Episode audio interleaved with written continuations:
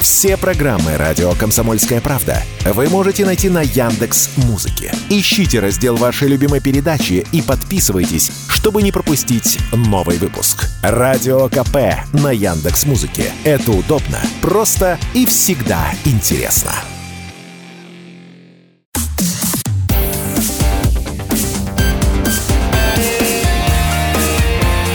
Пермь первое. Утро. На радио Комсомольская правда. На часах 7 часов 46 минут вы слушаете радио «Комсомольская правда» 96,6 FM. Эм. Это утреннее шоу «Пермь первое».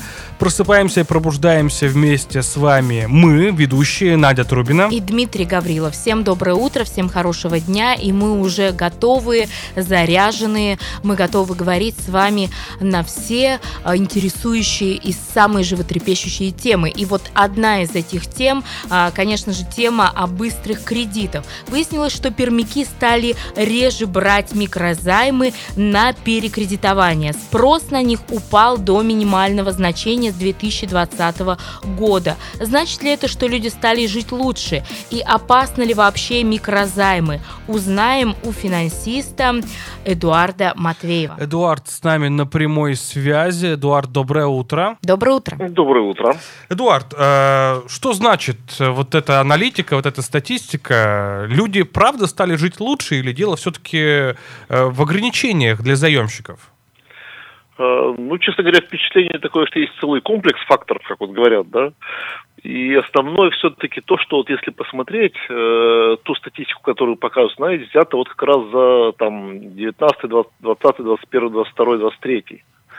И мы помним, что э, последние годы это годы таких как-то испытаний для россиян, ну, в том числе, да, и прежде всего когда у нас все время меняется ситуация в стране, у нас все время меняются процентные ставки, то они у нас были там почти под там, 20%, то они падали до 6%, потом выросли недавно до 18%. И люди понимают, что, видимо, происходит что-то экстраординарное, и, э, и статистика Банка России и многих других исследователей показывают, что люди перешли к так называемой э, сберегательной модели. Mm-hmm. То есть люди стали больше сберегать, люди как бы вот жизнь заставила стать более финансово грамотными, скажем так. Mm-hmm. С другой стороны, действительно, вот эта вот отрасль э, Банк России в последнее время стал активно регулировать, то есть она такая была немножко черная дыра, э, и в этом смысле Банк России сделал так, что там и проценты уже не могут быть любые, да, и штрафы не могут быть любые, и на фоне, видимо, так, также роста таких вот процентных ставок периодически, и сами микрофинансовые организации стали немножко как бы ужесточать требования к э, заемщикам, тем, кто к ним приходит, ну и, соответственно, и заемщики, видимо, там пару раз придя и поняв, что ему просто так в любом случае не дадут, особенно тем, кто уже брал, угу. ну, видимо, ищут какие-то другие варианты. А вот все-таки хотим выяснить, э, касаемо микрокредитных организаций, микрофинансовых, вообще насколько опасно брать там займ, э, и что нужно знать каждому человеку, когда он идет в такую организацию брать деньги в долг?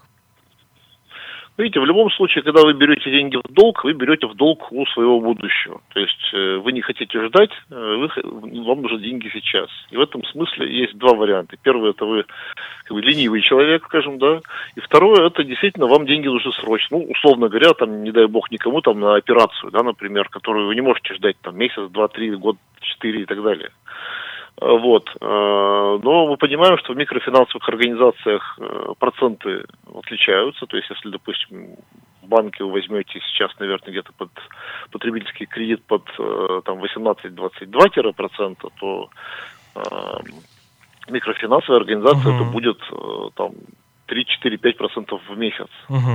То есть, соответственно, у вас, судя по всему, должна быть очень сильная и очень срочная нужда в деньгах, э, и у вас больше нет никаких вариантов. Угу. Только, наверное, в этом случае, ну и то, как бы, видимо, ну, какими-то другими способами нужно это решать, потому что, на самом деле, вы отдадите обратно гораздо больше. Угу. То есть э, опасность э, заключается лишь в том, э, что для тех людей, которые вовремя не возвращают деньги, только тогда может их настигнуть какая-то неприятность, коллекторы и прочее. А если вовремя ты все выплачиваешь, то, в принципе, ну, можно и взять там. Ну, видите, дело в том, что я думаю, что если вы все-таки вовремя выплачиваете, значит, у вас есть хорошие источники дохода, Мгм.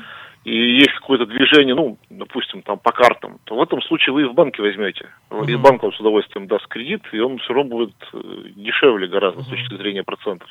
Или там вы можете оформить кредитную карту, которую там на каждом углу предлагают. То есть все-таки мы понимаем, что микрофинансовые организации люди идут не потому, что им так удобно, да, что вот там, ах, по паспорту приду, возьму Мгм, быстрее, чем там в банке мучиться. То есть в этом смысле люди просто нигде уже не могут взять кредит, им больше никто нигде не дает.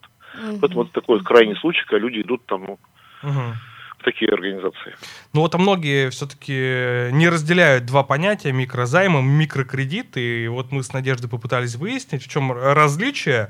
Ну, поняли, что только в сумме выданного кредита. Э, Так ли это или есть еще какая-то разница между микрокредитом и микрозаймом?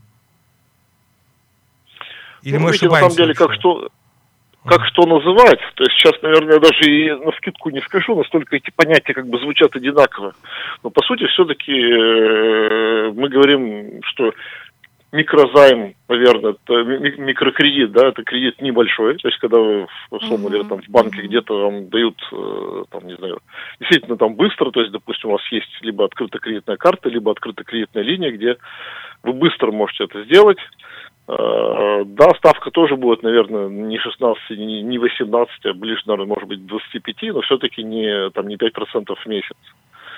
Ну, либо в микрофинансовой организации он тоже будет, скорее всего, небольшой, то есть э, Мгм. у них же все-таки политика какая? Да, они дают там только по паспорту, да, они особо у вас ничего не проверяют, но исходит из того, что там каждому выдали по чуть-чуть, и большая часть все-таки вернули.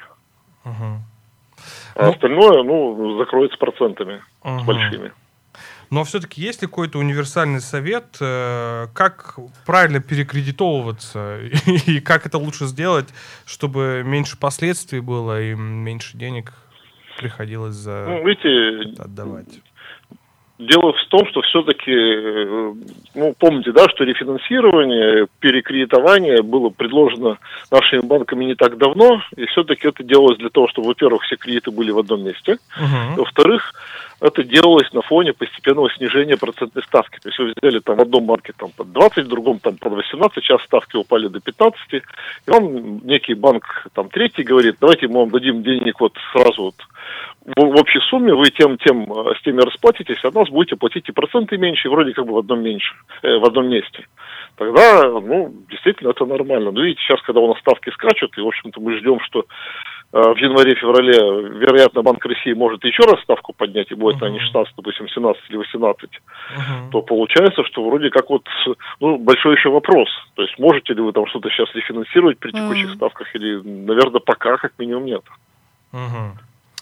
Эдуард, спасибо большое. Наверное, все, у нас больше нет вопросов. Ответили, полностью раскрыли тему. Надежда. Подробно очень нам все рассказали и помогли нам разобраться в каких-то вещах, которых мы э, не так хорошо понимаем, как э, вы, как эксперт. Эдуард, спасибо большое. Желаем хорошего дня вам, ну и прекрасного отдыха в предстоящие выходные. Да, ну мы напоминаем, напоминаем о том, что э, разговор у нас был с независимым финансовым экспертом Эдуардом Матвеевым. Говорили, говорили мы о том, что такое микрозаймы э, и вообще, в принципе, разбирались, чем это отличается э, от э, Просто кредита. кредитов, да, да. просто кредитов. Э, я думаю, подробно нам удалось разобраться.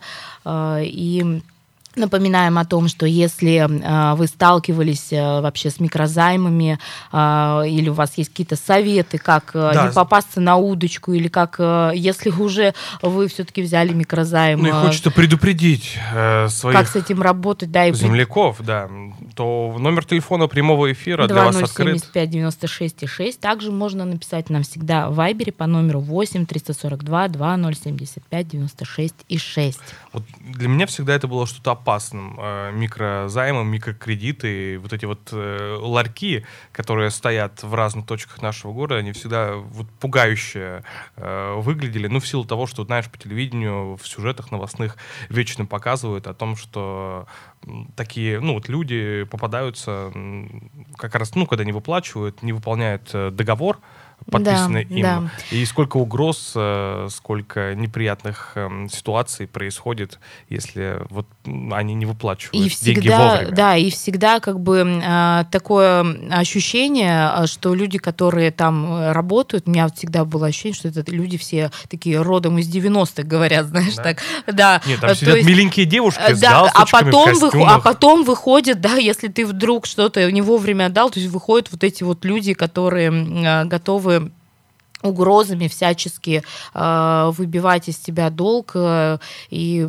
как раз-таки м, ну это не всегда хорошо заканчивалось. Были какие-то ведь и истории э, различные э, которые заканчивались не очень хорошо. Поэтому собственно с коллекторами-то и стали Мгм. какие-то э, меры э, принимать. А, и я вообще помню что мне с детства всегда родители говорили что вот эти все ларьки, как ты говоришь, надо обходить стороной. Мгм. И мне кажется, из-за этого еще нам кажется, что это что-то такое страшное, а, потому что всегда родители говорили, вот никогда ни у кого ничего не бери, никогда никуда не заходи, Э, только если это что-то государственный какой-то банк, и то э, нужно сначала посоветоваться. Вот, поэтому мне кажется, что э, нужно быть осторожнее, и мне почему-то кажется, что родители наши были правы. Ну а прямо сейчас прерываемся на короткую рекламную паузу и блок федеральных новостей от наших коллег из Москвы, а сразу после вернемся. Пермь первое. Утро. На радио «Комсомольская правда». Все программы радио «Комсомольская правда» вы можете найти на Яндекс Музыке. Ищите раздел вашей любимой передачи и подписывайтесь, чтобы не пропустить новый выпуск. Радио КП на Яндекс Музыке. Это удобно, просто и всегда интересно.